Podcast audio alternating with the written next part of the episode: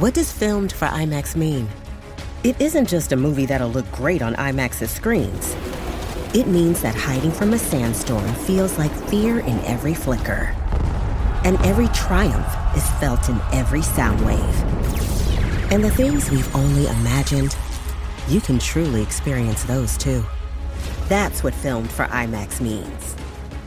Get tickets to experience Dune Part 2 now and IMAX's exclusive expanded aspect ratio. How are we feeling, guys? Oh man, It's- man, fuck you. You think uh, you think Maisel one could do a fucking revenge tour? Oh my god. Think god, that's what's happening? This was a weird walk down memory lane. Not the memories that I, I want to be revisiting, but memories nonetheless. I legitimately contemplated turning it off and just having you guys take over. I think I think it was I have a note somewhere in there. It was like 30 minutes in or something. Where I thought I kind of want to turn this off. It ruined my night last night. Like completely ruined my night. I Uh, wouldn't say it, it ruined my night. It, it, it just Mm, okay, maybe it did ruin my night. Eh, no, it ruined my day. I don't know. it was well so i was i had last night off and so i was trying to figure out what i was going to do and i kind of for, i kind of forgot what day it was. So i was like oh you know what? I'm gonna go see queen and slim. Like i want to go see queen and slim. Like uh, there's a oh there's 750 show. I'm gonna go do that. That's that's how i'm gonna spend my night. And then like i started kind of figuring out all right what do i have to do before i leave? And then i and then it hit me. I was like oh i have to watch good luck chuck.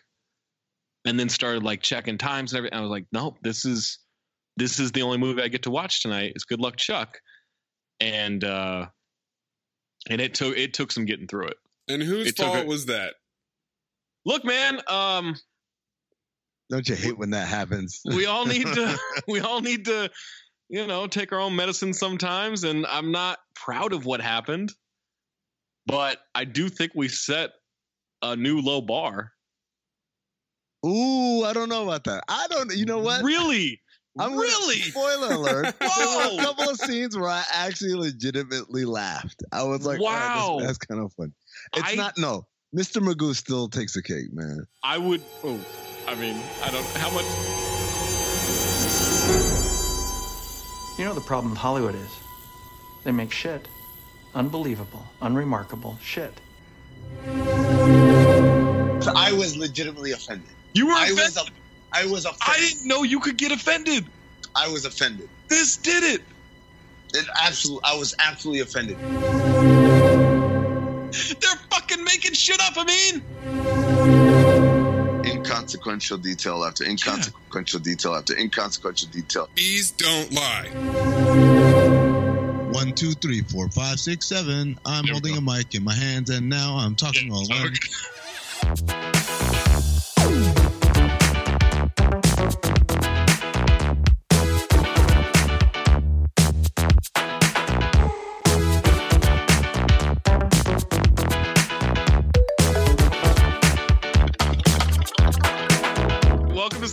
Cinephobe, the podcast where we break down the movies you're afraid to admit you love, except maybe this week. I'm Zach Harper, joined by Amin Elhassan, Anthony Mayes producing the show. This week on Cinephobe, a very special episode with the 2007 romantic comedy Good Luck Chuck. Good Luck Chuck stars Dane Cook. Mayes, do you remember what you text us after I picked this movie? I was just reminiscing on the Dane Cook zone and how there was a moment in time when he was the biggest thing in the world, it seemed like. Yeah, you said he was only in three movies. That's not true. Not even close. There was a three movie run where he's like the star, is what I mean. Okay, okay.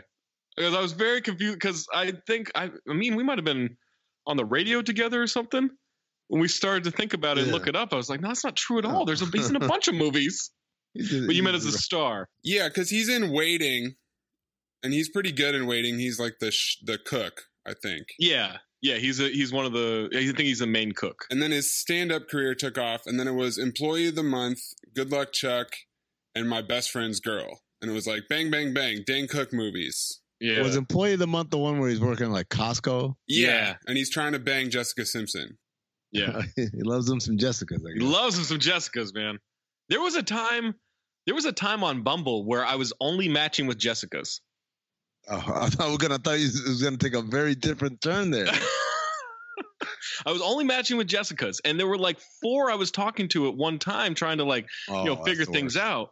And and so there was like I had to, I had like a vegan Jessica in my head. I had a Cuban Jessica. I you had, had it Jess. saved. You had them saved as such in your phone, didn't you? A hundred percent. I had Vegan no Jessica, Cuban Jessica. Jess, and then there was just Jess, and there was just like it was the only way I could keep I could keep track because I you know I'm not that smart, so I Look get the this. Dane Cook Jessica thing. this Charlie Logan guy right here, huh? oh man, I can't keep him straight. So he was coming off of uh, Employee of the Month in 2006 and would be in Mr. Brooks and Dan in Real Life in the same year as Good Luck Chuck, both significantly better movies. Also stars Jessica Alba, who was in uh, the Fantastic Four: Rise of the Silver Surfer in the same year as Good Luck Chuck, and she was about to be in The Love Guru the a year later. yeah, I was Jesus just about to. I was just about to ask. Yo, Jessica Alba, her career was never as big as it should have been. Terrible I wonder why. I literally, I was gonna A ask. I wonder why. Actress. She's a really Is she? bad actress. Oh my god, man! Oh. Name something she's been good in. She's so hot though, dude. She was Oh, one of my gorgeous. biggest Sin crushes. City. Sin City. Sin City's a garbage movie. What? It's a garbage movie. Oh, you just don't have love for cinema. Calm down, Scorsese. this movie also stars Dan Fogler as the buddy. He was in School for Scoundrels in 2006 and would be in Balls of Fury in That's how I know. I just Yeah. call him Balls of Fury the whole time in my phone. Tony Award winning actor Dan Fogler. Get the fuck out of here. Tony Award winning. He broke out on Broadway and then a year later he's making Good Luck Chuck. Wait a second. Wait a second. Are you trying to tell me that Balls of Fury is actually a classically trained actor? Yes. There's no way. the boob obsessed Dan Fogler in this oh, movie. Oh my Oh. god. Good Luck Chuck, directed by Mark Helfrich. All right, Helfrich? Zach, did you did you dig up the dirt on this guy? I dug up a little bit of it. The name the name sounds very familiar, but I, I surprised me here with some factoids. So it's the only movie he's ever directed. okay. He's only directed that uh, Good Luck Chuck, an episode of Prison Break, and an Yeah. episode of Bones. So you've probably seen it before some TNT game. Yeah, there you go. Um, he's done a Yeah. lot of editing work. Uh-huh. Maybe he was- should have worked on the Irishman. he was an editor for Predator, for The Last Boy Scout, Rush Hour, Rush Hour 2, Rush Hour 3, both of the new Jumanji movies, and a cinephobe classic, Showgirls. Really? Showgirls editor. No way. Yeah. Directed his only movie, Good Luck Chuck. Coincidence that there's a shitload of titties in this movie? No, not a coincidence at all. Like, This- hey, should should we have titties in the scene? Yes, let's leave it in. Let's. I'll find something else to cut out. And R.I.P.D. Zach. Oh God, I oh, that's still I- we still still in the is- hopper that one. nope. I, I I will walk off this goddamn podcast. it is my least favorite movie of all time. I was angry with myself after I watched that movie. I legitimately hate that movie. It's the worst movie I've ever seen. This movie was written by Josh Stolberg, who has also written Sorority Row, Piranha 3D, and Piranha 3 Double D. And this is my favorite part. I, I dove way too deep into this before I even started this movie. So it's based off a short story by Steve Glenn. And you click on Steve Glenn's name, and he has only ever written a short story for this movie and appeared in this movie. And he appears to be a sustainable architect in Los Angeles with a massive collection of Legos and Star Wars toys. Oh, we gotta find him. I mean, So- sounds like my kind of guy. yeah. I uh, let me let me just say right now, this guy's giving me hope because I want, don't want to be a Hollywood writer or a script writer, whatever, but I would love to write stories that get adapted in the movie. Someone else takes does the hard work of actually filling in the blanks Uh huh. from my stories, and then allow me just to appear in the movie. I'm starting to think that his short story was basically a man has sex with women who then fall in love with their soulmate immediately after. That was the whole story. That's a pretty good story. Yeah. Unfortunately, it's not a good movie. It's a filling in the blanks part. Sometimes it, That's a tough one. Yeah. yeah. Uh, like who to who to have directed or lead it or write it. Those are always tough decisions. Yo, the, the worst part is so, someone at the studio is definitely like high fiving. Guys, you'll never guess who I got to lead for this. Who? Dane fucking Cook. No way. No, he's the biggest star in the world. How did you swing that one? His agent owes me a favor. I've seen I've seen his agent kill women before. I think he doesn't want me to tell. His agent's like, Dane, we got your lead in another movie. How are you doing this? Trust me. the, the idiot at the studio thinks I owe him a favor. Synopsis for Good Luck Chuck. In order to keep the women of his dreams from falling for another guy, Charlie Logan has to break the curse that has made him wildly popular with single women. Sleep with Charlie once, and the next man you meet will be your true love. Tagline There's something about Jessica. What? Her name's not Jessica in the movie. No. We have extra ta- taglines, though. more. Give me more. There's something funny about Dane. Oh, nice. That's there's, that's definitely a lie. he has to break his curse before she breaks his heart. On September 21st, true love has never been so hard. Oh boy. True love is a blessing and a curse. She's the blessing. He's cursed. Oh, that's really On, witty. S- on September 21st, someone's going down. Yeah, that that that that ties in the scene uh, in the credits. I don't know if you guys saw that scene. I did. Some, sometimes, sometimes love blows. This one has a typo in it. There's something wild about Dan. Nice. no, he's talking about Dan Fogler. Yeah, there you go. Oh, there you go. There is. The one he wants is the one he can't touch. What the fuck? True love is a blessing and a curse. Get ready to get lucky. True love, so hard. $25 million budget, gross 35 million in the US, Twenty- 59.1 twenty- million worldwide. What the fuck? It's a hit, baby, 25 Dane You know Cook. this is? This is the Dane Cook hive back in 2007. I mean, I know we're coming from two Americas, but trust me, that hive Oh no, I, I remember. awful. Oh yeah, you were living in Arizona then.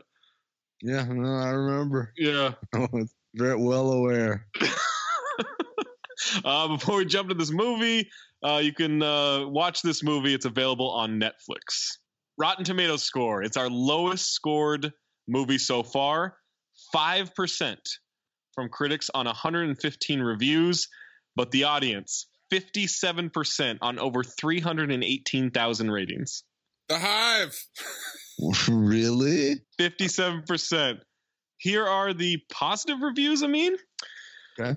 Victoria Alexander of filmsinreview.com. I remember Gross. her. I think. Gross. Exactly what the target demographic wants and gets. This is from Willie Waffle of wafflemovies.com. Jesus. Oh wow, yeah. Waffle's not just his name, ladies and gentlemen. he could also be on Who He Blog for. Yeah. Normally, I start to get the dry heaves when I see Dane Cook on the big screen, but this movie makes him likable. oh, okay. Paul Byrnes of Sydney Morning Herald. The movie goes out of its way to be offensive, even by today's standards. The interesting thing is that it does it in an over, an otherwise charming romantic comedy that's actually funny. What? I just here's my my this is some, of that that's review. someone spoken as someone who loved that movie but Yeah. was worried. His girlfriend was like, "I know you didn't like that," and so he's got to write that disclaimer. So like, "Babe, babe, babe, I said the So- right thing." sometimes Australians have a weird sense of humor. That's what I, that's my take on that. So here here's the the negative reviews. Hank Sartin of Time Out Chicago. We've never gotten the appeal of Cook, and this did nothing to explain it. Hey, Hank, you was ahead of the curve. Brooke Hank knew the Holgerson, deal before any of y'all motherfuckers knew the deal. Brooke Holgerson from Boston Phoenix. The only plausible scenario in this movie is the idea that a woman would be so annoyed by Dane Cook she'd be willing to put a curse on him. Wait, is it Boston or is it Phoenix? It's a great question. I don't know. Mark Bourne of film.com. What isn't forgivable, though, is being boring, and Good Luck Chuck has all the engaging magnetism of an unflushed toilet. There you go. He's Chris- trying to flex. Yeah. Chris Nashawaty of Entertainment Weekly. Can we finally just admit that Dane Cook isn't funny? Wow. Okay, so is this the beginning of the turning of the tide? It must have been, right? This had to have been the turn. Yeah. um, Ken Hanke from Mountain Xpress. Legislation needs to be passed guaranteeing that any movie in which Dane Cook appears will find his character smacked in the face with a shovel and dumped into an open grave. Okay, so it is the fall of Dane Cook. Brian Orndorff. Uh, Where's Dane Cook right one. now, by the way? Uh, probably the Hollywood Improv. I've seen him recently. Really? Well, within the last year. Wow. Yeah. Uh, Brian Orndorff of eFilmCritic.com is our last review. To best summarize the violent tonal changes that plague Good Luck Chuck, imagine for a moment if Bachelor Party had a subplot concerning the events of 9 11. Wait, no, no, come on, dude. come on, bro. Come on. Now you trying to show off to the other critics. Y'all had a bet about who could. First of all, I love Bachelor Party. Bachelor Party is great. Great movie. Did you know there was a Bachelor Party too? No. Not the same Yeah. cast, right? Uh, no, I don't. I think, yo, he might have been in it. I- when you ask same cast, you're only asking about like, is Tom Hanks in it? Right. He Yeah, might have no. been in it. No, he's. It's, it's from 2008. We have to dwell on it. We can just move on. Yeah. All right. I picked this movie because I had some food poisoning this past weekend and I saw it on Netflix and I thought, God, I'm not miserable enough to watch this. And then thought, oh, it's on Netflix. I wonder what the Rotten Tomatoes score. Like, this is how out of my mind I was. I wasn't sure if this was going to be low enough on Rotten Tomatoes before I checked it to qualify for Jesus Cinephobe. Christ. Because I really didn't remember. Like, I remember it existed.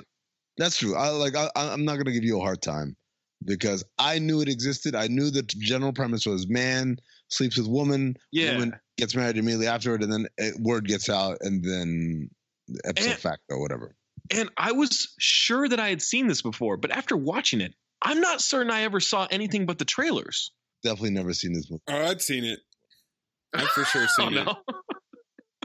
Did you see it in the theaters? No, this is probably like early pirating days where I would just watch a bunch of random shit. Imagine that that's the one you get busted for pirating. Go down for Dane. Dane needs his royalties. Go down for Dane again. That has a, It's a another tagline in this movie. Credits, credits, yeah. Um, all right, let's get into the movie. We open in 1985 at a birthday party. Kids playing spin the bottle. Charlie and his friend are going over the basis of sexual activity. I wrote the note. They got a fuck ugly kid to play Charlie. Well, uh, dude, that's what you. That was your first. Really? My very first note actually was, "What do you do during the seven minutes? Like if you're not in the closet? Because seven minutes it just sounds Oh like yeah, a you just gotta long wait. time. Yeah, that is Like, a a- long time. I mean, just and I know they pass the time by going through very rudimentary, uh, kind of intimacy facts, Right. first base, second base, whatever. Uh, but seven minutes, it just felt like, yo, all right, and what do you do the next time someone goes in? Well, those seven yeah, minutes. it's a lot of waiting Yeah. around. It's like yeah. being at the DMV. then the next thing I said was the fat kid, uh, young Stu. I said, this kid had a career. What happened? Remember, he was in Drillbit Taylor. He was in another movie. Like he was cast in a lot of these movies. Was- Wait, that's what we're calling a career. Well, I mean, He was saying, Drillbit Taylor. he was he was gonna be those like if you if you saw the um the movie this summer, Good Boys. Did you guys watch that? Yeah, I saw Good Boys. Good Boys is a very funny movie, but he was like Son of a bitch, this kid was in Nacho Libre. Yeah, see, like he was in a lot of these, a lot of these movies where like that age group where we need a kid who's gonna cuss. Like Well, he, he- was the guy, right? He's been on the Goldbergs. Yeah, he's on the Goldbergs. There He's you on go. 148 episodes of the Goldbergs. Okay, That's where he mind. is. All right, never mind. He's he's doing right. He's uh, He, good. he was Okay. on an episode of uh, American Dad. I'm happy. Uh, well, no one knows that shit. Like, I mean, I watch that show all the time. Like, I can't. Like, I see all the time. Eddie Kaye Thomas is on this show. Really? Who is, by the way, the the the nerd from American Pie who's who slept with Stifler's mom. Like, but like, I don't know what character he plays. Nobody knows what character anyone plays other than Seth MacFarlane is clearly uh, Roger and Stan.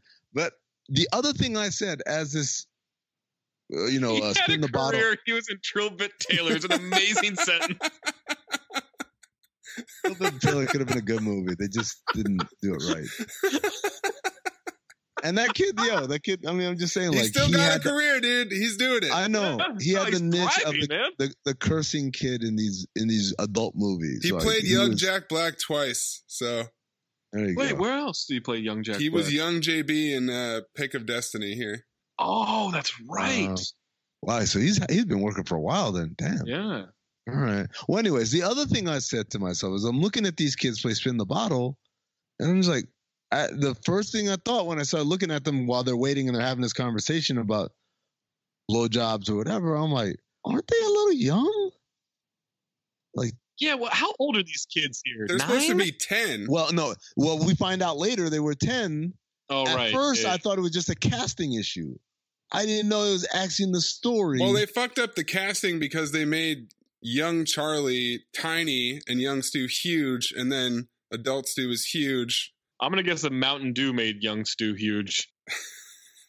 oh, we can't fat shame. And then I thought that the there was also too young for this girl to be this goth. Well, uh, uh, yeah, that and too young for any of them to be talking about any of this or engaging, at least in the 80s. Yeah, I'm Like, trying to maybe today's- like today's yeah, maybe today's w- kids. Who knows? Today's kids are giving each other blowjobs at like you know, fifth grade or whatever. But like i- at this time, like in the 80s, nah, there were no 10 year olds playing spin the bottle, talking Yeah. about first base, second base, all that stuff. And then the kicker on all of this is when they get in the closet, then I get super uncomfortable.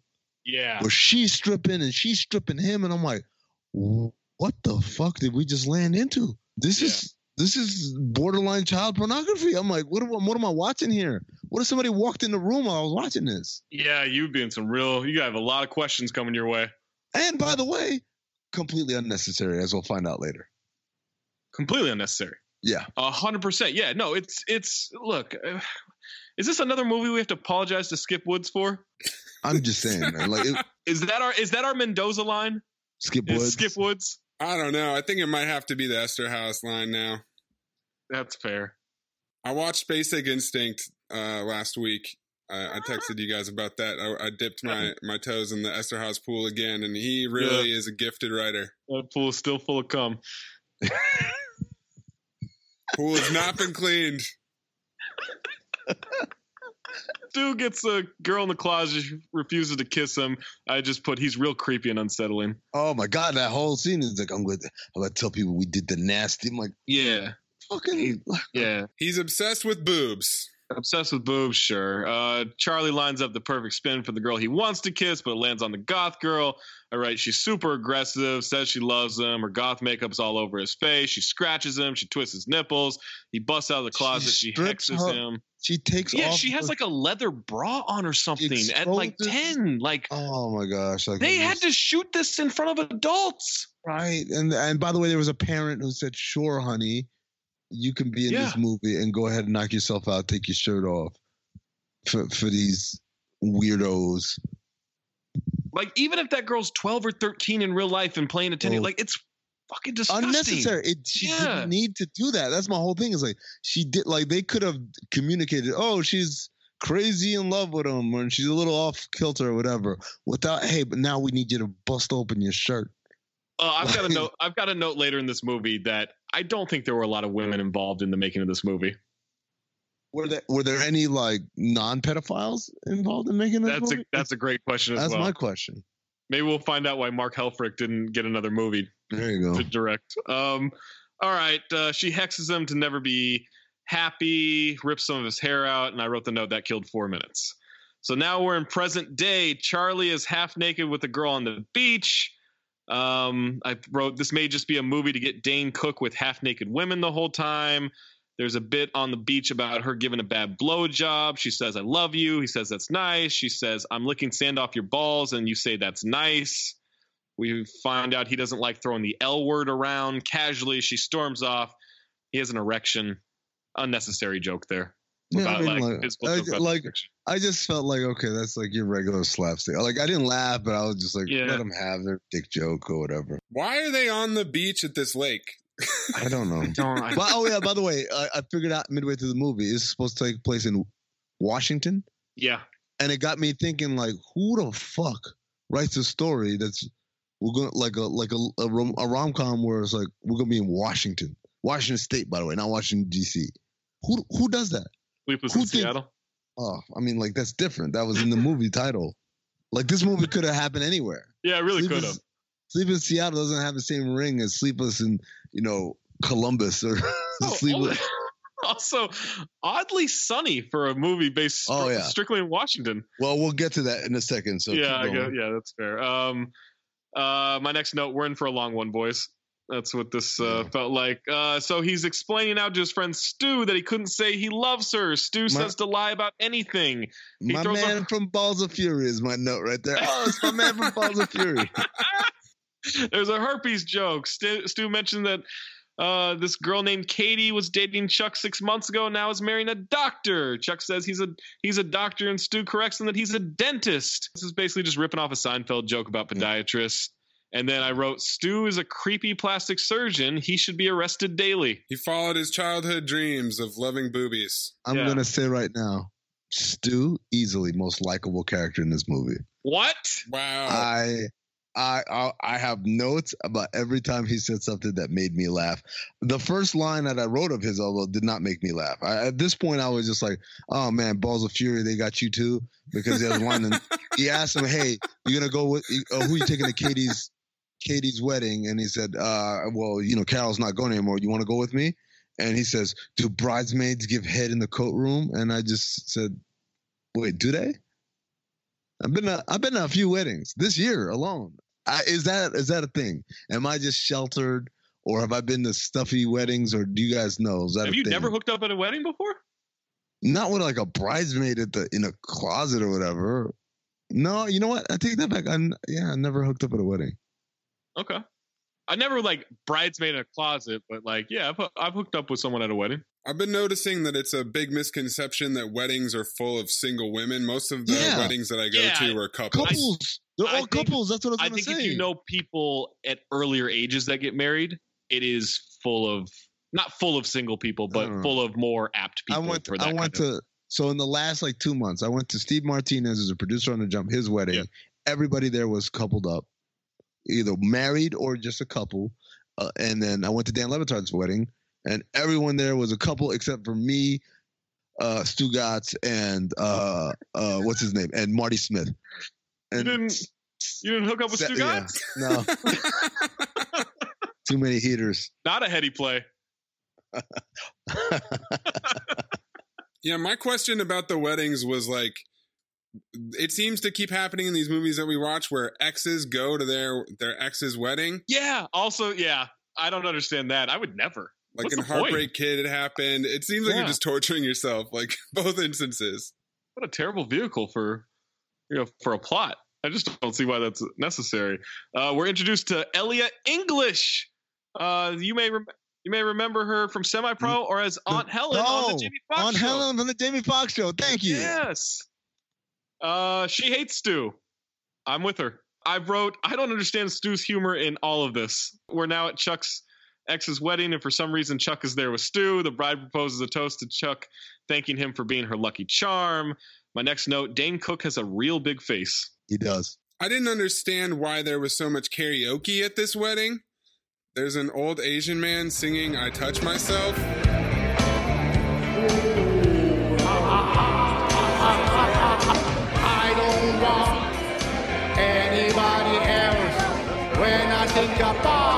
I rub myself. I don't want anybody else. When I think about you, I touch myself. Instead of a band, right? Like they had karaoke. That's a real risk, I mean. to have a steady diet of people doing karaoke throughout an entire reception and to have it I mean that's man, I'm all for I'm all for penny pinching when you need to, but come on. You gotta have a DJ. Or at the at least like a an uh, a iPod shuffle or something. Right. Dane Cook's face not bother anybody else? Ah, I mean, It's a like, lot of close-ups. He has a gigantic face. It's not just a big head thing. Like his face is big. All right. I mean, okay. Like he's not John Lar- John Larroquette has a big face. John Larroquette. Yeah, John Larroquette has a big face. He's a big, like, lower part of his face, though. I think all of Dane Cook's face is big. All right, Dane Cook has a real big face. Uh, Chuck has a reputation of being good luck charm for women, so the ladies at the wedding are uh, interested in him. Jessica Alba walks through. We're introduced to her. She runs into a waiter. She gets to sit at Chuck's table. Her name is Cam. She went to college with the bride. I wrote there's zero chemistry between these two. Uh, we find out she runs a penguin habitat. Um, she's very accident prone. She spills candle wax on his crotch. That was my note. Oh man, I forgot that Jessica Alba's character is a klutz. Yeah. This is so awkward. The interaction between the two of them. The part where he sits down and the girl is like, "Oh, are you Charlie?" And then she whispers to the next girl. I'm just like, this is like they just didn't want to spend any time on this. And then I wrote, "How is this affliction a bad thing again?" Well, it's a bad thing if you want to find love. I mean, Well, this is my favorite part. So. This is the, my next note. Well, go ahead. So she spills the hot wax on so him. spills the hot wax. She throws water on it because it's burning him. She starts slapping and rubbing it with a napkin.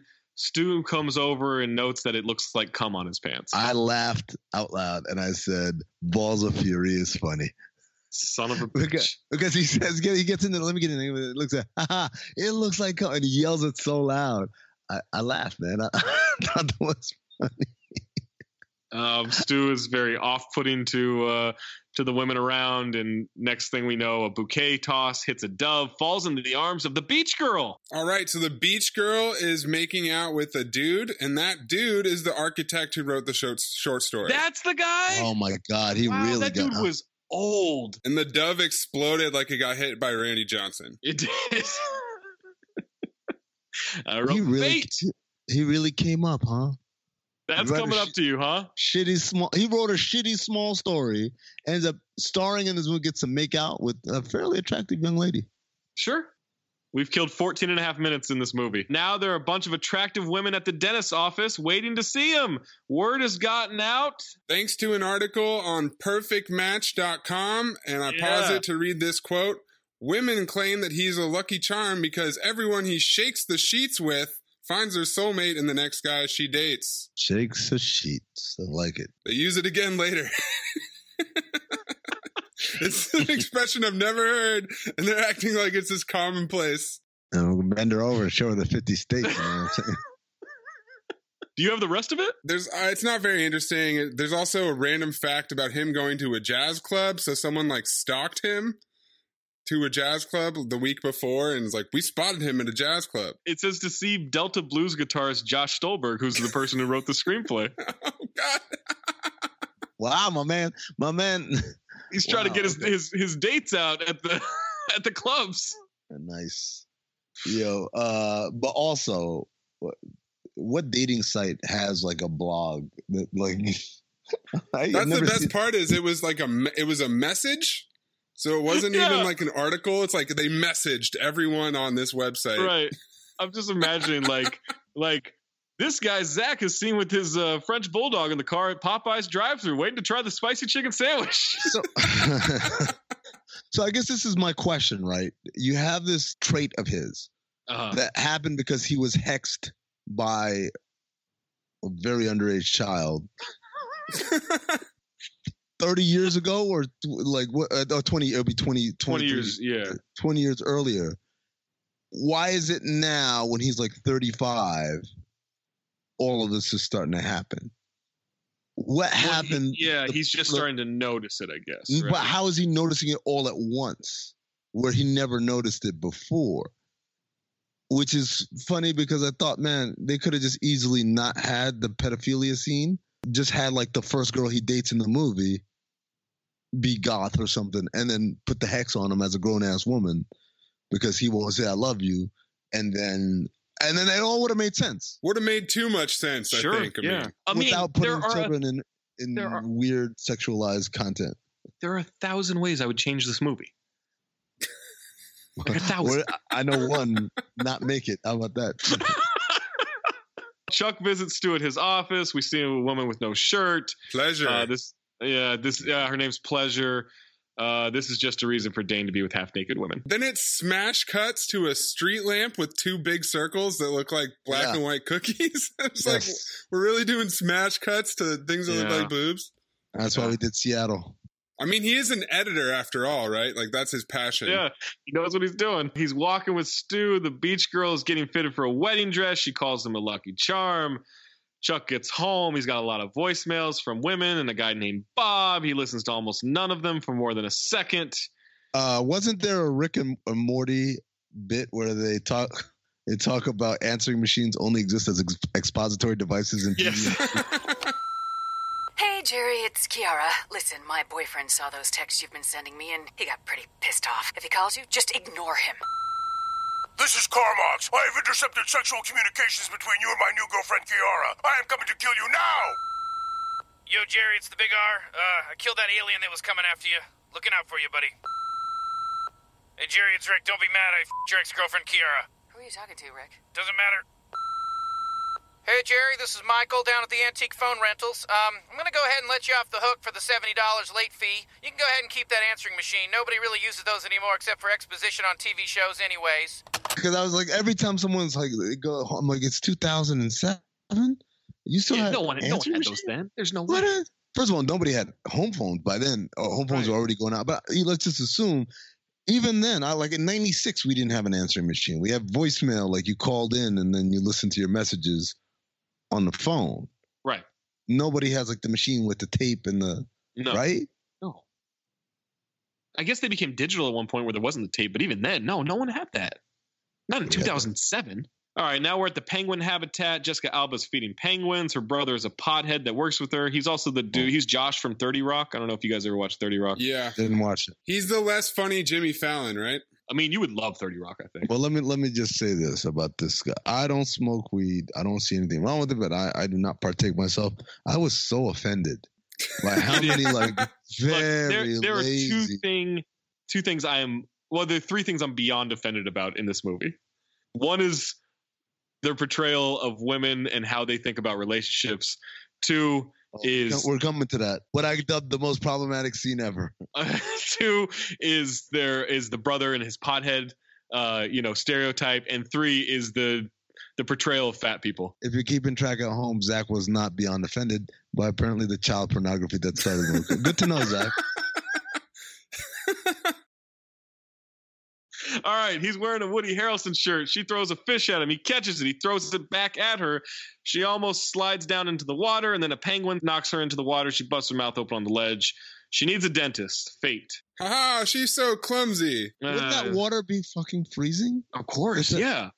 Like that whole seemed very- habitat would have to be freezing. She's wearing a, a polo. shorts and shorts. Yeah. But even then, I thought, well, maybe she just kind of like thugged it out. But like once you fall in the water, there's no way you're like, it's like a swimming pool or, or, Right. or a hot tub. Chuck's on a date. The girl jumps on him as soon as they get into a convertible out in the street. She Ooh. just starts fucking him on the street. Is it just me or does he drive Quagmire's car? Was my note. that is Quagmire's exact car. That red convertible from Yeah. that year. Yeah. Like that's Quagmire's car. yeah. And why are you driving a convertible with the top down in the Pacific Northwest? It's a great question. I mean, I wrote, no woman is this desperate to get married. She wants to take advantage of him. He gets interrupted by his emergency line. It's Jessica Alba. She needs help with her teeth. This woman basically tries to convince him that he's a saint for helping all these women who've been screwed over their entire lives. No woman is this desperate to get married. It's cartoonish in a non fun way. It's just bad writing. That's what I'm, I'm offended by the writing. There you go. It's just bad and writing. not, and not by the child pornography. Uh, you throw that in there too. Fine. Yes, child pornography is terrible. We all If you know that. twist- I mean, If you twist Zach's arm, you can also get him to be offended by the child pornography. Mainly, it's the writing. uh, Jessica Jessica Alba's fake teeth are Bohemian Rhapsody esque. Yep. Uh, it's really bad. 22 minutes down this movie. He fixed her teeth. We find out she's obsessed with penguins. We find out he goes to Guatemala every year to help villagers. She accidentally stabs him with some dental instruments. Uh, his acting is just terrible. He didn't really need her to be clumsy. That's what the other thing I thought about. midway Yeah, it just you just needed the accident. Like you could have had her One not accident, be yeah. clumsy yeah. One, and have the accident. That was her character trait. It's just like Nomi in Showgirls. Her character trait was storming out. Jessica Alba's character trait is that she fucks She's shit up storming into constantly. accidents, And right? it- Is it supposed to be cute? Like she seems like, pardon my French, a retard. Ooh, Ooh, wait, that Bleep that that'll come up. that one. That, that'll co- that'll come up again. Hold on, very soon. By the way, I've got it in the notes. Go ahead. All right. Uh, she won't go on a date with him. He won't accept payment for the dentistry. But oh, guys, her car won't start. He's giving her a jump. She gets him electrocuted. Just no reason for this unfunny slapstick humor. Do Priuses need a jump? Oh, I that's what I was, I was so, thinking about. yeah. Like, I don't think a Prius would work like that. But No, she's she's still locked new at the time, so people didn't know shit. Yeah, they didn't know you could say anything about Prius. Like, oh, this shit flies. They went, wow, flying car. Um, she's locked herself out of the car. He takes her home to get a spare set of keys. I said, I don't understand this script. Was this a rough draft? Um, we find out her brother calls her Murphy for Murphy's Law because everything goes wrong. She's broken 12 bones. Her thumb is grotesque. Is that she a real ruins- thumb? No, no, there's no way. It's a fake Megan. Fox had a gross. Thumb. I, I don't remember the thumb being uh, even a thing. By the way. Miley Cyrus has toe thumbs. Uh, wow. So does Megan Fox. You know where that comes from, right? The feet. No, because they suck their thumb too much. Terrible. Oh, that, you and you want to criticize the writing on this? That was way better than any fucking joke in this movie. Are you kidding me? All right. Uh, she ruins the convertible top trying to put on the heat. Then they get to her place and she doesn't have house keys because they were on the ring with the car keys. And so she just grabs a brick and breaks her door window so she can get inside her house and get the spare key. That was a little odd. She trips into the car. I wrote, This is a lot of Jessica Alba physical comedy. Why? It's a lot of it. Why? Mayes, Mayes, you're going to like my next note. We might owe Hot Rod an apology. Oh boy. I'm serious. Laughed at this movie more than I did at Hot Rod. Just Get the put out fuck out of here. there. Well, I already have already have one hearty laugh from It Looks Like Cum. You know, it reminded me. It reminded me of Rob Corddry in Heartbreak Kid at the wedding. Also, There is not a fucking moment in this movie that reminds me of Rob Corddry. Rob Yeah, Corddry is a comedic genius. So so is Balls of Fury. Oh, get the fuck out of here. I'm I'm, telling you, uh, there are going to be more scenes where I'm going to point out. You can be like, oh yeah, that was kind of funny. Well, it has yet to happen. He's pressuring her into dinner or drinks or something. She says she's not emotionally available. He says he's interested in something physical. She says, So I've heard. Uh, this plot might finally start moving. He said he was kidding. Her skirt gets caught in the car door. We see she has penguin underwear. I said, I think I remember that from the trailer. That's how this movie did $50 million. How paper thin was her skirt, by the way?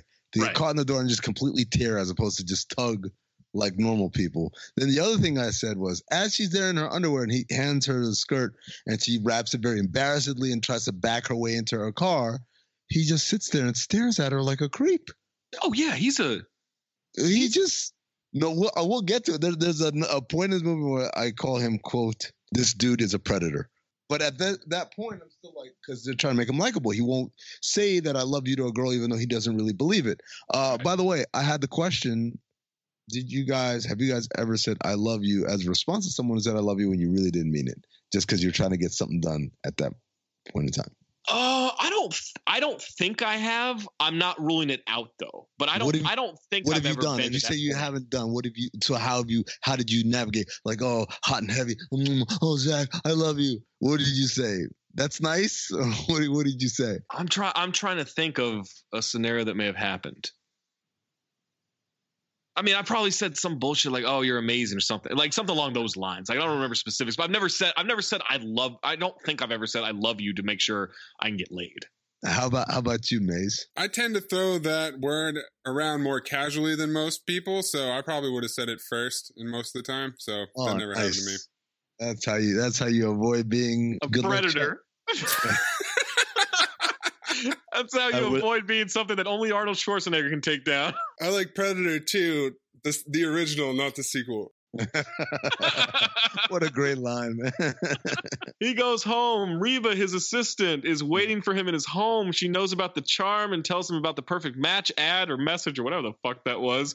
There's an edible underwear joke I will not repeat out of the respect for comedy. No. It's just fucking terrible writing. And she says no one's disproved it on urbanlegends.com, so it must be true. And I just wrote internet was different in 2007. or is it? Because I feel like I feel like Jade would say would approve. Right? Yeah. No, Jade has other thoughts. Uh, no, if she if she had said Snopes, Yeah, that, is that that should've been- funny? But but then no one knew what Snopes was. I mean, That's- like you, yeah, I knew- guess you so, on yeah. that. Remember, these movies aren't made for nerds on the internet. They're made for people who'd never go on the internet and think every website is just a very factual, straightforward description of what it is. Not to Urban- brag, not to brag. When this movie came out, TalkHoops.net was two months old. Oh, there you go. That's when the writing career started. what what do you what do you uh what do you do on talkhoops.net? Uh, you know, a lot of a lot of just reviewing movies. Uh, the, the other thing also here is to be to be clear. Oh no, I'm sorry. I was I got I got I was gonna No, make another Jade joke. No, no, let's another- have it. Let's do it. Because you have to imagine Jade's voice. oh, so this guy just oh magically all the girls get married, huh? Crisis actor. Oh, yeah, who looks that happy on their wedding day?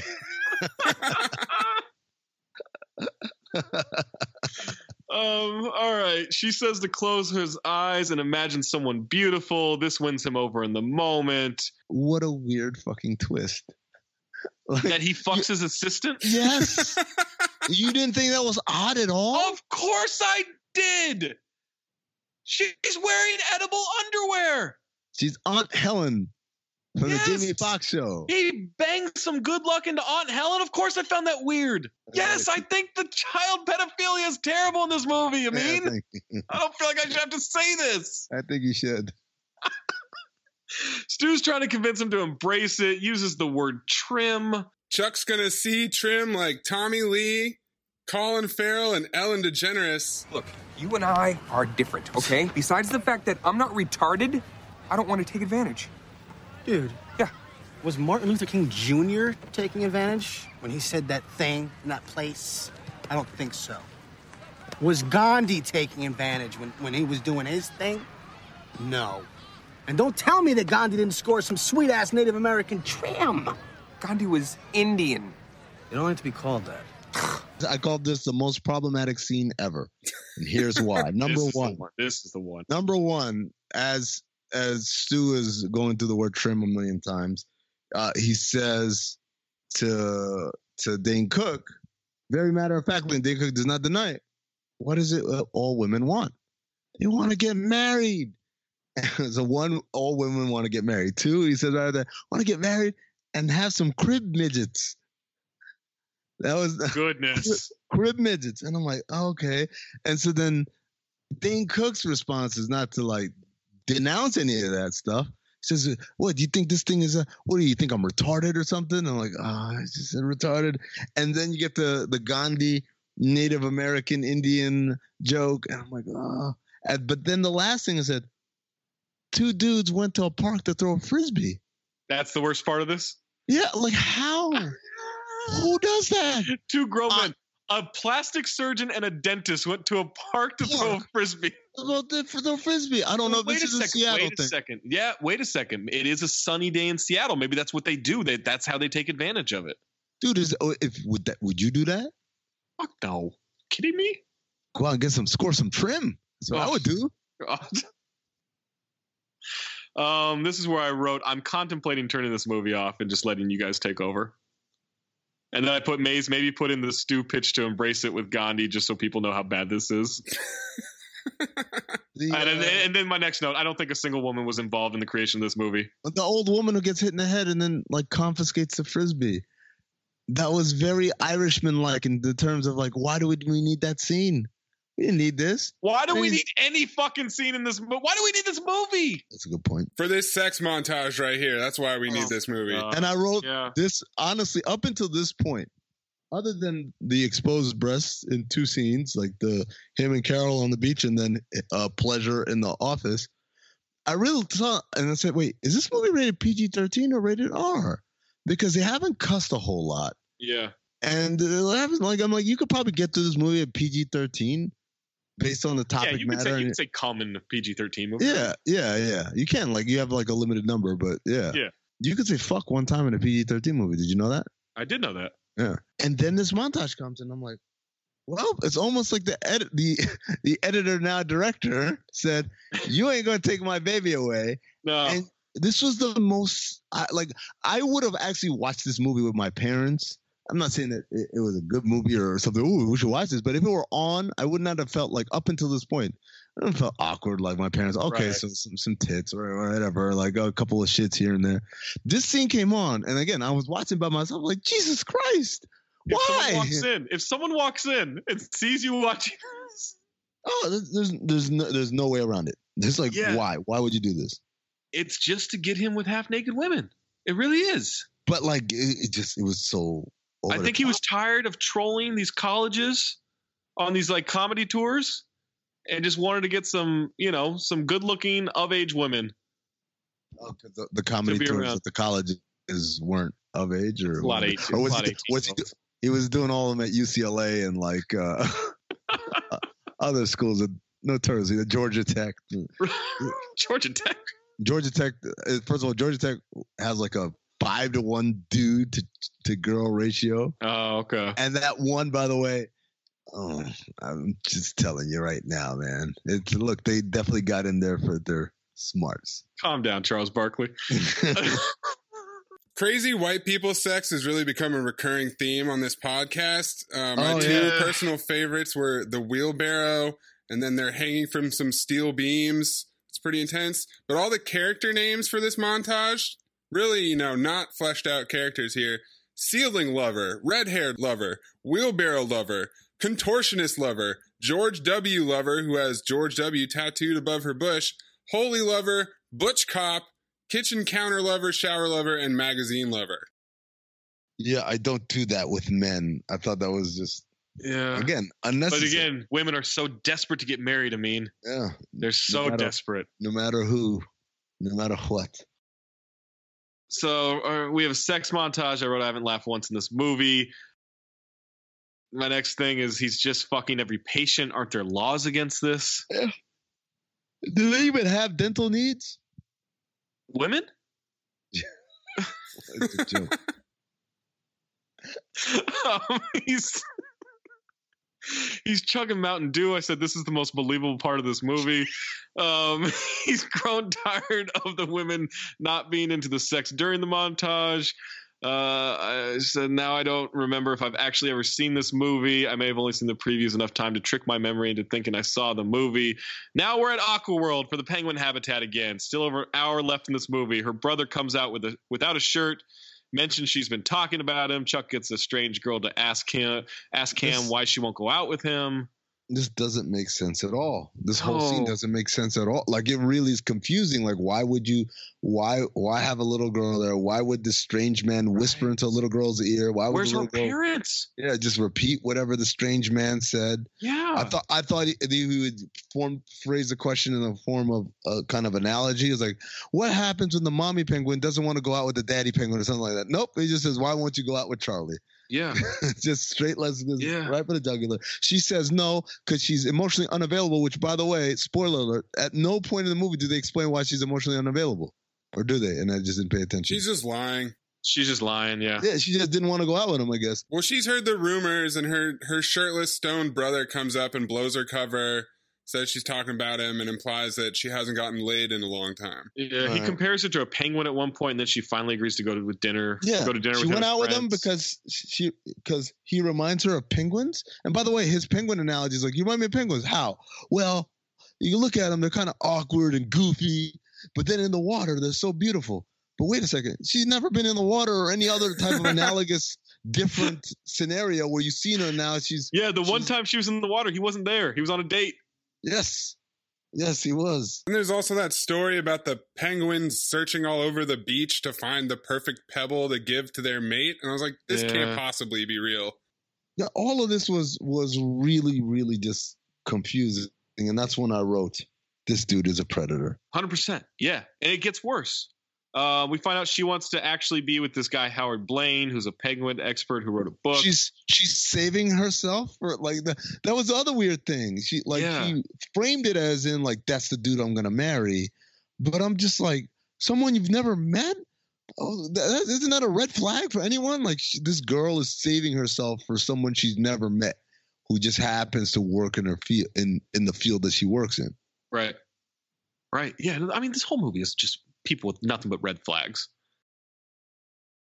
All right. Now they're on a date talking penguins. She wants to go to, or she goes to Antarctica uh, to view them or some shit. I don't know. She's talking about mating rituals of penguins. They talk about the stone being placed at feet or some bullshit. I wrote, this will certainly come back to bite us. Uh, she walks into a pole. And that's when he makes his move. That's when he makes his move, right? Which is This a hit a predator.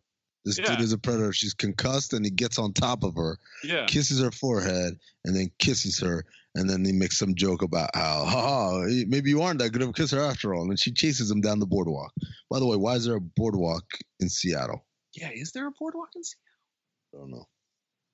I've been to Seattle. I mean, there's Pike's Market, but I think there's a boardwalk there. He's a predator. Anyways, Uh, we find that well, now we're back in Stu's office. He apparently bought Pam Anderson's breast implants at some point. Chuck Yeah. calls Pam the one. I wrote Stu. I mean, I guess Amin's gonna disagree I with this. I, I I- wrote Stu is the least funny character I've ever witnessed. no, I laughed when when he- he's got Pam Anderson's implants. It's like, so you're just keeping this on the hopes that some dude will buy this? And like, uh, some dude did buy them. And then he puts his face right next to it, and he points him to. This dude, and it, the way he said it, and the look on his face, it made me laugh. I don't know why. I mean, Balls of Fury is not that funny to where you. It was. It Carry was. over. A, it was. It was pretty funny. He then, and then about three lines later, drops the word "fag." Yeah. Um, yeah. he calls her he calls her Miss Penguin Pussy, and I just wrote Yeah. Dan Fogler is a Tony Award winning actor. Yeah. that, it, that blows my mind. Classically trained, Dan Fogler. Amazing. Chuck explains the car or the charm thing to Cam. She doesn't buy it, apparently. I said if I never watch his big face kiss again, I'll be perfectly happy.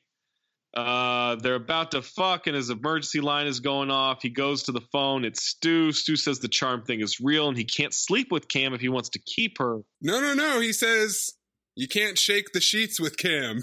Right. Sorry. yeah, that's the the, that's the better line. Right. Uh, by Um, the way, I pointed out for someone as accident prone as she is, doesn't it seem like a very bad idea to have that many candles all over her apartment? Well, so or that's a great. So my next my next note. Uh, well, Chuck leaves to saying it's a dental emergency while she's in bed waiting for him. My next one question: She's so clumsy. Isn't sex with her borderline dangerous? Have you ever had sex with a clumsy girl before? She was only clumsy after me. Oh, uh, but no, I mean, I don't know. I don't know if I've been around clumsy girls before. But- like, but again, like again- comically clumsy. given how clumsy she is with that many candles, Oh yeah. how it's it's, it's it reminds me there was a a, a, a Family Guy episode where. like a rocket flies in the air and Peter's like, ah, don't worry, it'll probably land somewhere deserted. And the next scene is a dude sitting in a room with a bunch of dominoes, like uh, r- stacked up, and he's in a rocking chair with his uh, hemophiliac child, and right behind like a a, a, a war a, a cupboard full of fine china, and all of this basically very fragile stuff. And then like the the rocket lands outside, and he looks outside, he's like, huh. Uh, like something landed outside or whatever. Like it, just, that was it. I was like, "Yo, you got this super clumsy woman who every time they get together, she maims him somewhere or another." There's a room full of candles, which, by the way, I can't imagine trying to light that many candles Oh to set a mood. Am I just not like this cold, heartless? I mean, you know, you're not going, you're not going match on that, right? Like you're going that like that kind of gun type uh, lighter that you use for uh, for a fireplace.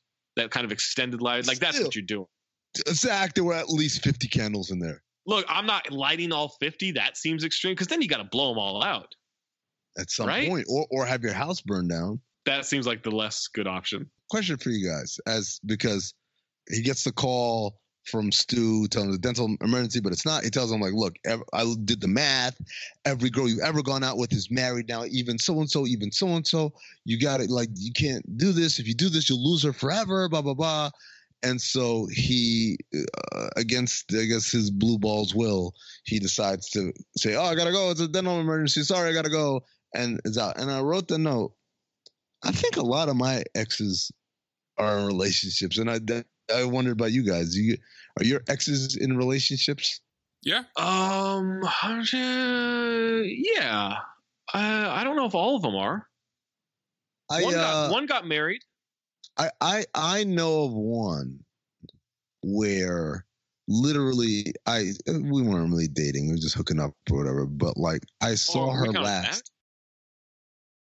Then we are we are for the purposes of this movie, right? Like Oh, we- oh yeah. I guess we are. Oh, then no. Like, like maybe half of them are. so so this girl I hooked up with, I hooked up with like in like May of some year, right? And then in like didn't uh, see her again for you know just things happened, just you know didn't hit her up, and then uh saw on like on a social media post where in August she's seeing this dude. I'm like, oh, okay, whatever. And then like September, she posts like a picture of a, a sonogram. Wow. That was the biggest scare of my life because I had to do the math. Because by September, I couldn't remember. Like, when, when that last year was it July? Was it not? And I started counting backward. Like, oh no, Start no, counting no. weeks. Yeah, no. Like it was like, oh, there's no way. If, if, if it was mine, it should be showing crazy right now, right? And not not a little bitty bit in the picture. But then like she's now married with the dude, and they got a kid and everything. And I just thought maybe it wasn't me.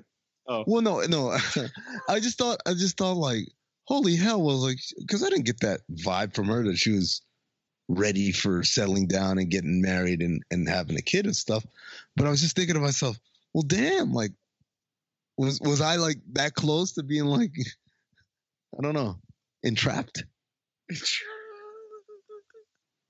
I mean, probably. Right? That means like it, it could have been me, right? That there go, but for the grace of God, it could have been me, right? Good luck, Amin. Oh man, good lord. They're gonna put the te- the hex to a test with this really obese woman laying out by a pool with a garbage bag full of donut Oh my holes. God. And I wrote, really, this is writing. Hold This on. is it. Hold on. This scene gave us the funniest line Oh, in the God. movie, where he's Stu is describing her, and then he says, "In addition to back acne, she has front acne and side acne." You didn't laugh at that? No, absolutely not. I I la- I don't know. I laughed at that. Like the idea of side acne just made me really laugh, man. Is the way he framed it. In addition to the back acne, she also has front acne and side acne. He said side acne. I left. I'm worried about Amin's love Amin? of balls of just, fury. just, just Amin. I'm just worried about Amin at this point.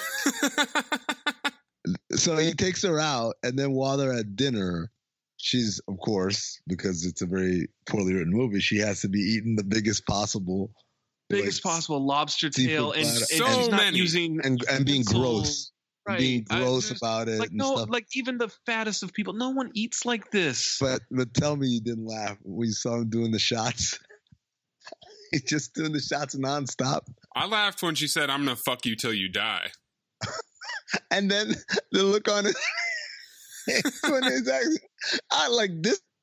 This was like the one coherent for me, like Are you 90 out second, of your two mind? minute stretches. I actually laugh. I laugh at the back acne, Wow. side acne. I laugh when he they cut to him and he's just downing shots in a way that no one is humanly possible of doing shots like that.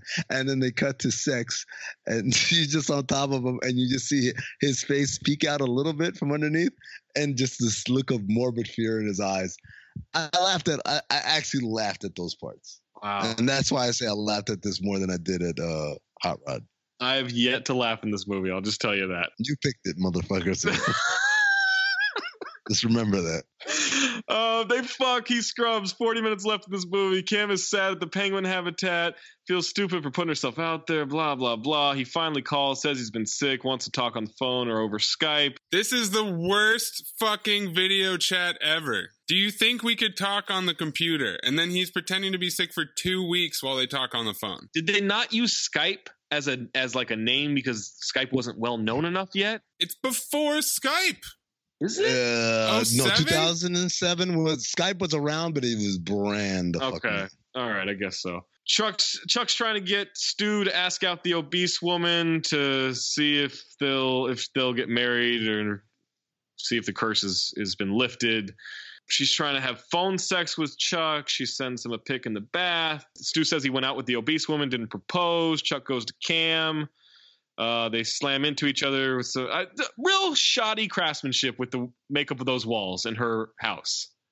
They're just dents in the walls now. Yeah, they destroy the whole place. They Yeah. their love is Yeah. so passionate. They knock over a huge bowl of chips that are just sitting there. Yeah, uh, they go into a room. There's penguin shit everywhere. Not actual shit, but penguin paraphernalia everywhere. And then a camera, and then he ignores the penguin shit and just says, "Oh, camera in the bedroom, kinky." And like, we're just not going to explain this camcorder pointed at the bed.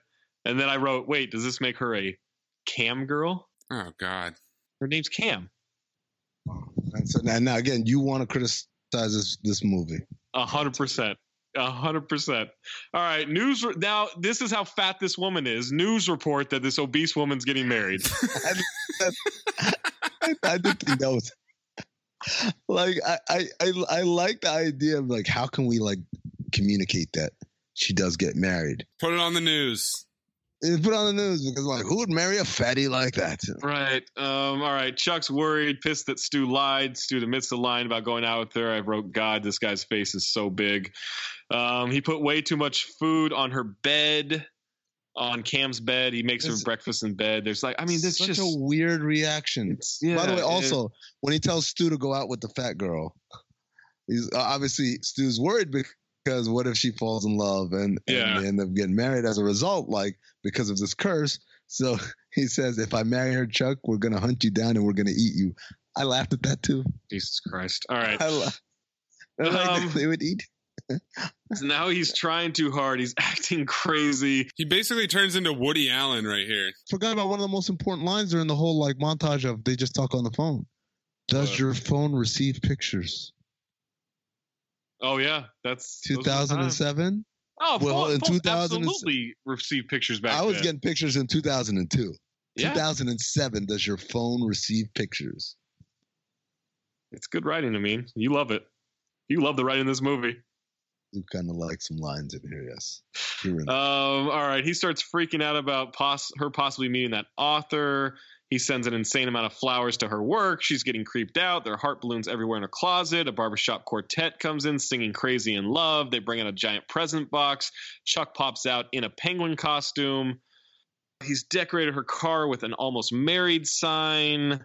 Uh, he's in her car. She's not happy. He's a full blown stalker. She wants space.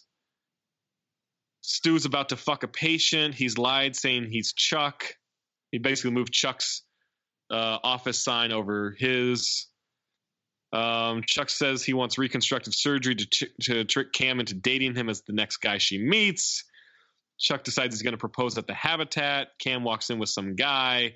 Chuck freaks out on him, thinking it's the author. Uh, I don't know. He rushes into the Habitat. He falls in the water. Penguins start biting his dick. Yeah, we also see a penguin eating its own shit, which has been referenced several times in this movie. Why? She's she's I, I well they they made some joke about or some fact that they eat their own shit or something. It just referenced. I I don't, don't. know. I don't. I don't remember that line. yeah, it's mentioned a couple of times. It's a weird payoff. Then it's raining and he's all sad, and his assistant comes by, and then he realizes the origin of the curse because a homeless man drops a bottle, and he has a hallucination of the goth girl. I wrote the uh, the note. I've seen Dane Cook recently, and he looks like the way Dave Chappelle bulked up, only if it was a bee sting allergy instead of bench presses. Oh wow. He's also a plastic surgery addict. Oh, is he? Oh, I didn't know that. That would explain a lot of the. His giant face. oh, we found out. Yeah, I found out his assistant met the guy. He connects the the hex. Uh, he walks in on Stu fucking a grapefruit for some reason. Yeah, Stu's always talking about masturbating into grapefruits. He microwaves them and he like drills a little hole in them. He's also got a scrub brush up his ass. Well, is it a scrub brush or was it his hand? I thought he. No, it was a scrub brush. There was like a Okay. yeah. Yeah, so the, he he tries to make some explanation about well, I don't know. Cam's tending to a sad penguin, talking about how not going to find another mate. Her brother says she should call Chuck. He uses her creepy penguin bedroom as an analogy for wanting to be around something you love. How old is this movie? Stu drives a Hummer. That's how old this movie is. Is that a Hummer? I wasn't sure. I, was, It was I an thought it H2. like a. the H two Okay. Yeah. with the, the one that they made into a pickup truck. This is Yeah. right before like the economy crashed. Yeah. At that point, people were still like, "Yeah, what's the big deal? I fucking drive a big car." And the economy crashed after that. People were like jumping to their deaths and stuff, and then and that's when the Hummer became bad. The good old days. Chuck confronts, I think her name's Anisha, the goth girl, finds Anisha. her. Very black name. Yeah, it is. Uh, she's got a kid. To, he's trying to convince her to hear him out and break the curse. He shows her his dick. Now she'll consult him. She doesn't think the curse is real. Chuck decides to set up Cam and the author. Basically convinces him you need to like do what's right by Cam. So he decides to set up Cam and the author. They meet for lunch. They're both accident prone. I mean, oh my goodness. It's adorable. so much in They're common, so klutzy. yeah. Ha ha. They're working together at the habitat. Chuck observes them there creepily. He's just hanging around. Uh, he's a predator. You mentioned it earlier. He's a predator. Chuck has hit rock bottom. Stu's getting married to a girl Chuck hooked up with in the montage who had a weird boob thing. Three boobs. She's total recall. She wouldn't take her shirt off because she was saving herself for her babies. And then he's like, Are you, do you have babies? She's like, No. Cam is leaving for Antarctica with the author. Uh, I wrote the note. It's Dane Cook's hair that is throwing off the look of his face. I've realized it's like a Tomb Raider drawing of Laura Croft's chest. Very angular. That's that's the most specific description I've ever heard in my life. It finally clicked for me in that movie. It was about that point. Chuck's going after her. This is six years post 9 11. He's just rocking up to an airport trying to get through. His car gets Yeah. towed. He has to buy two first class tickets to two possible connecting flights. He is a dentist, and I, I know what my dentist charges, and you know he could definitely afford that shit. I don't feel bad for him. 17,000 actually doesn't sound that bad for two last minute first class flights to Antarctica. for real. It's actually not that bad. It's kind of a good It's, a, deal. it's a great deal. Yeah. Uh, we've got a metal detector gag going. He gets to the first flight. She's not Uh, there. to be fair, the, the TSA guy who doesn't have official TSA clothing, I don't know why they couldn't. I guess Yeah. they ran that twenty five million dollar budget couldn't take him that extra that extra mile. but uh, Eh, he does point out, "Have you never been to an airport before?" Because he tries to walk in with a belt and, Right, yeah, yeah. and loose Change change and all. Yeah, yeah. Yeah, and that guy is Robert Kelly, who is in Louie. Yeah, he's, Yes, a, he's, a, I- he's a comedian. he's a com- he was actually on Dane Cook's like TV show comedy tour that was on Oh. Comedy Central. There you go. Yeah, Robert Kelly. He's a legend, I guess. I don't know. Not to be confused with the other Robert Kelly. Who's No, another different, different Robert Kelly. Although different both kind of part legend. of both Some legends connected are to scary. Pedophilia, I guess, in some way, Yeah. loosely. Hey, there you go. Full All I don't know. That's a full circle we want to make, but Vicious Circle. We're talking about Dane Cook. no. Ah, all right. go. Yeah. Another one. Wow, we're really doing it. Now we're at the second flight. He confronts her. We get a speech about him being a stepping stone. He says he loves her. Oh, he finally admits to loving someone. She says she's coming back Wednesday. We find out the author is married. I said, My God, his face on close ups. It looks like an infected potato with syphilis. It does have. He does have like really poor skin. For Maybe that many that's it. Maybe I'm just picking on poor skin. I don't know. Like, it's, It's- it- yeah.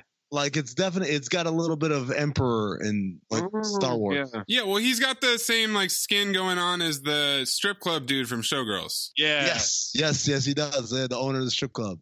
Yeah, like the pock marks or whatever it's called, Yeah. right? All right, he gives her a ring box, but it's got a stone in it, like the penguins. She calls out to him. He comes Oh. back. Didn't even notice that. Thought it was just a ring. No, yeah, it's, no, it's a, it's a full on stone, like not shiny at all. I think it was a fucking mood ring. What, what did you think I, I thought. It, I thought it was just like a, the diamond just was hitting the Oh. light different. okay, yeah, all right. Uh, the kiss. Uh, now I feel bad for making fun of his face, but I got another note. I said his canvas grocery tote bag face getting smushed in the process of this kiss is really bothering me.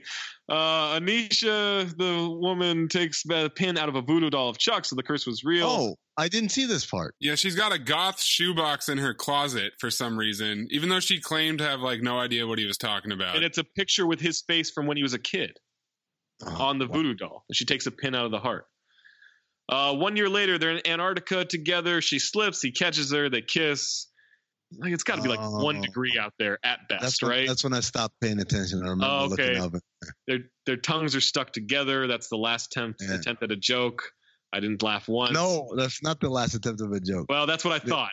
That's what I thought in my notes. And then we have a credit clip. I mean, you want to take away the credit clips? Sure. like so probably like this. So Stu and his three-breasted love of his life have been asked to house sit, which didn't know people still did, asked to house sit for Dane Cook rather than just check the mail every couple of days and drive around and make sure nothing everything's all right. No, they asked him to house sit, right? So as one does when you house sit, they're sleeping in the master bedroom. Oh, I thought you were gonna say you go through their shit. No, yeah, sleeping in the master bedroom to me that's the first step of like why why aren't you not like sleeping in a guest room or on a couch out there? Or like if, if I ask one of you guys to watch my house, you gonna come sleep in my bed? How fucking weird is that? Why would you want to sleep in my bed, right? So they're in the bedroom and he starts going through rifling through. She's like, "What are you doing?" It's like looking for homemade porn. Which again, he wants to watch His friend- video of his friend that he's known since he was 10 years old, Yeah. right? So finds a tape, pops it in, and it is Jessica Alba videotaping Chuck in bed. She says, I want you to do it. He says, Oh, okay. Just to be clear, I'm not into bestiality. And he grabs a stuffed penguin and then he proceeds to mock, eat it out, and then eat its ass out. Yes, to a stuffed penguin. And she's getting off on it. Like, oh, well, like moaning and stuff. And that's the end of the movie. Like, oh, oh, That's like. I, I just, uh, who thought, guys, guys, guys, guys, wait a second. I got a better idea how we end this. We didn't need it. We did not need a bestiality joke No. on top of the, the child pornography, on top of the misogyny, on top of every other problem with this movie. And if people liked this, people thought this was funny. Fifty-seven percent from the audience. It's amazing. Uh, so a little bit of trivia: Dane Cook can be seen wearing a Super Club baseball cap while playing frisbee in the park. That is uh, the same Super Club as the fictional wholesale store that he worked at in Oh. Employee of the Month. it wasn't Costco. I thought it was Costco the whole time. Oh, so this is Uh, expanded Dane Cook universe. Yep, uh, hundred percent. Uh, Jennifer Love Hewitt was offered the role of Cam Wexler, but turned it down because of scheduling conflicts. The role then went to Jessica Alba. Jennifer Lopez was also considered for the role. That just kind of shows you where Jessica Alba was at. Yeah, She's like the second option behind those two, which is not good. Well, you know what? Now she's got a very successful business making uh, environmentally safe products, and she's richer than all of them, except for Jennifer Lopez, probably. So there. all of them. You just mean Jennifer Love Hewitt. the T-shirt that Chuck wears during his first date with Cam is the same shirt that he that Dane Cook wore when performing Vicious Circle. Oh, come on. Change your clothes. Yeah. Uh, the original script was titled "The Warm Up Guy," and then. Uh, so uh, two other things. According to his driver's license, Charlie's date of birth is 9-11-1972. Again, this is a choice that the filmmakers had 365 days a year. In 1972, which was an Olympic year, there were 366 days. They literally could have picked any one of those other days. Yeah. They went for 9 11. This is the note that I wanted to read to Amin the most. This movie actually has the same plot as the 1962 Sudanese novel, The Wedding of Zein, Oh, written by Tayeb Sully. Yeah, Ty, uh, Tayeb Salih. That's yeah. It's a very Okay. it's it's actually a very very famous book. It was been translated into like seventy languages and stuff.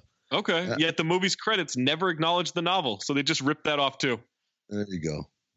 How about that? There you go. Which Um, gives me the idea that maybe I can make the wedding of Zayn. the wedding of Zayn. By the way, it's like Zayn from Zayn, from okay. from One One Direction. Same Oh, name. okay. Yeah. It's about him. Uh, no, it's not because it was written a long time before he was born.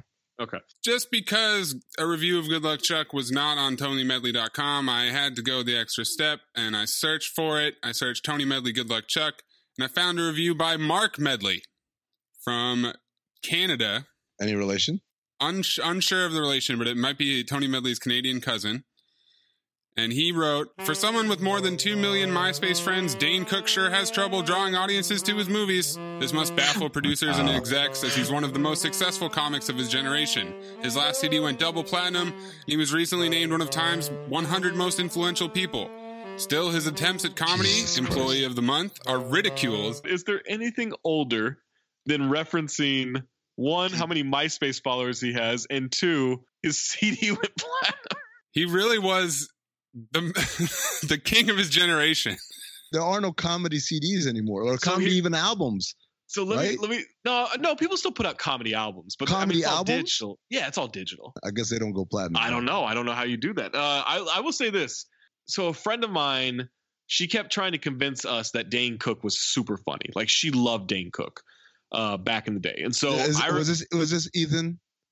no no was Ethan a Uh, Dane Cook person? No, but Ethan Ethan thinks Amy Schumer is funny, and that's Oh, to me that's yeah, yeah. Um, the, Amy Schumer is the female Dane Cook. that's probably yeah, that's pretty accurate. Uh, so Actually, isn't she the female Carlos Mencia because she stole jokes too? oh, that's true. Well, Dane Cook might have stolen jokes, right? Didn't he? Oh, Wasn't wow. that He- the, the Louis thing? He- if, if if Dane Cook stole jokes, like those jokes were stolen. but I, I remember she showed she was trying to convince us what a big deal he was, right? And like we knew he was a big deal, like or he was popular, but we just didn't care. And so she showed us this MySpace post of his when he hit I want to say it was like 8 million followers or friends on MySpace, whatever it's called. And he wrote something about, "Wow, this is crazy. Think about this. The the a city the size of Houston follows me or is friends with me on MySpace." That I just, I just remember that specific point of the post where he compared it to this the size of the city of Houston. that was and that was her example of like, look how hilarious he is. Yes. Needless to say, it did not work. Sorry, Mayes. Keep going. Still, his attempts at comedy Employee of the Month are ridiculed, and his recent stab at suspense, Mr. Brooks, vanished from theaters. At this point, the highlight of his acting career has been a stint on Crank Yankers, a TV show featuring puppets making prank phone calls. With Good Luck Chuck, he has yet another opportunity to get his fans into theaters with the added enticement of Jessica Alba. At issue is whether Cook's status as the king of YouTube will translate to the romantic comedy genre. It doesn't. The film ultimately fails as a strange hybrid, a gross out romantic comedy. It's a sometimes sweet love story built on screenwriter Josh Stolberg's script of boob and fart jokes and first time director Mark Helfrich's lazy visual gags. Old lady hit by a frisbee, fat woman eats a lobster, girl walks into a post. Cook looks uncomfortable taking on the mantle of leading man. His delivery is stilted in quieter scenes with Alba, lacking the timing of his stand up routines. He's brash in your face as a comedian, but here Cook must show some restraint. Alba's character arc revolves around repeatedly falling down or running into things, and Fogler, a Tony Award winning actor, is reduced to cursing loudly and ogling women. Lonny Ross, 30 Rock, is charming as Cam's stoner brother, but has little to do but act high. I mean, The movie was initially conceived as a PG 13 flick called The Warm Up Guy, which explains a Oh. lot. No one here seems to have faith in Cook as a romantic lead, and the nudity and swearing is heaped on to mask his shortcomings. In Good Luck Chuck, Cook is shoehorned into a genre most of his fan base likely go out of their way to avoid. He'll get another shot at big screen success later this year in Dan in Real Life, opposite Steve Carell. Oh my god. After that, he'll need all the luck he can get, and then its rating is an omega and a half. Know what that means. Yo, my favorite thing. I remember there was a girl I went to grad school with who thought Dan in real life looked like it was going to be a good movie. I said, "What about mm. that make? What about that looks like it's going to be a good movie?" I just sometimes I don't understand what people are thinking. It's like Queen and Slim, by the way. Oh, I shouldn't say this. It's supposed to uplift all black forms of of, of culture and content out there Oh boy. But it looks like a bad movie to me. Like I was like, this looks like everyone's so excited, and now the reviews are coming back, and everyone's like, yeah, the movie's kind of very average. I'm like, of course, it looks very average. The, Really the what did it that did it for me was the scene where like in the trailer where someone says, y'all are like a hero, heroes, a role model, so so whatever. I'm like, oh, it's so corny. It's so corny. Like, come on.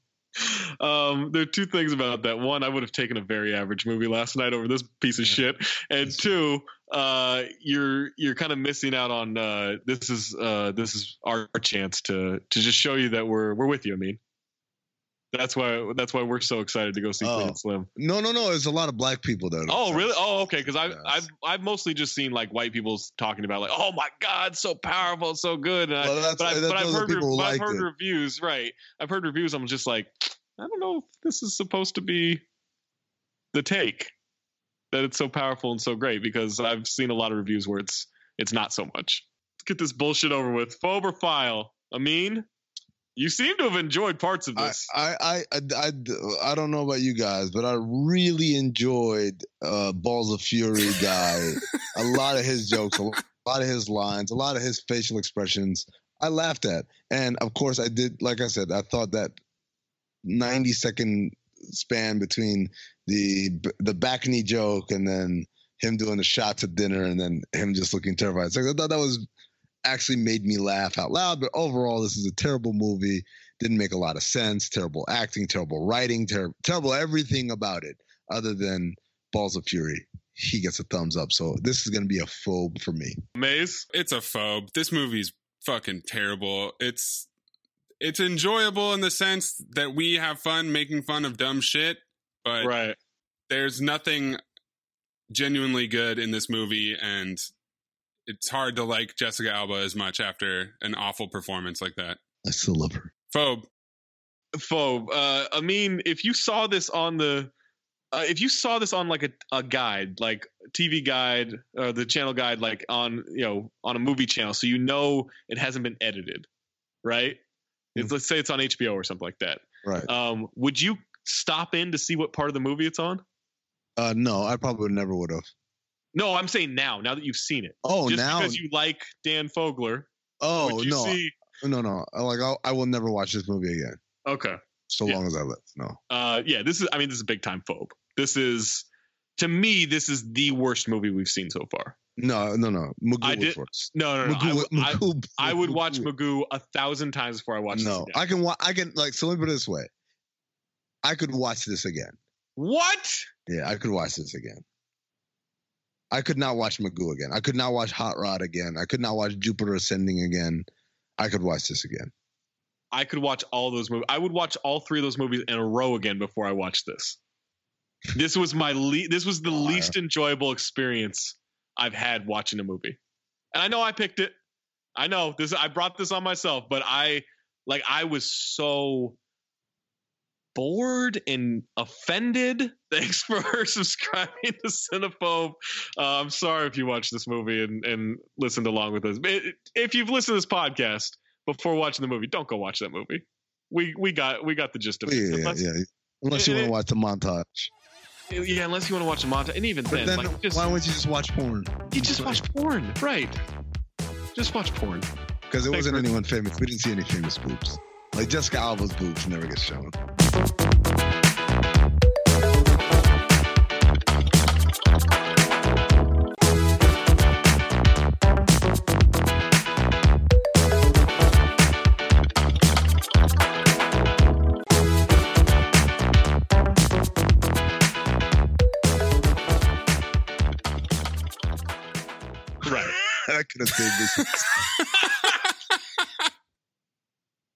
There you go. Cut it there. Just the fucking resignation in your voice.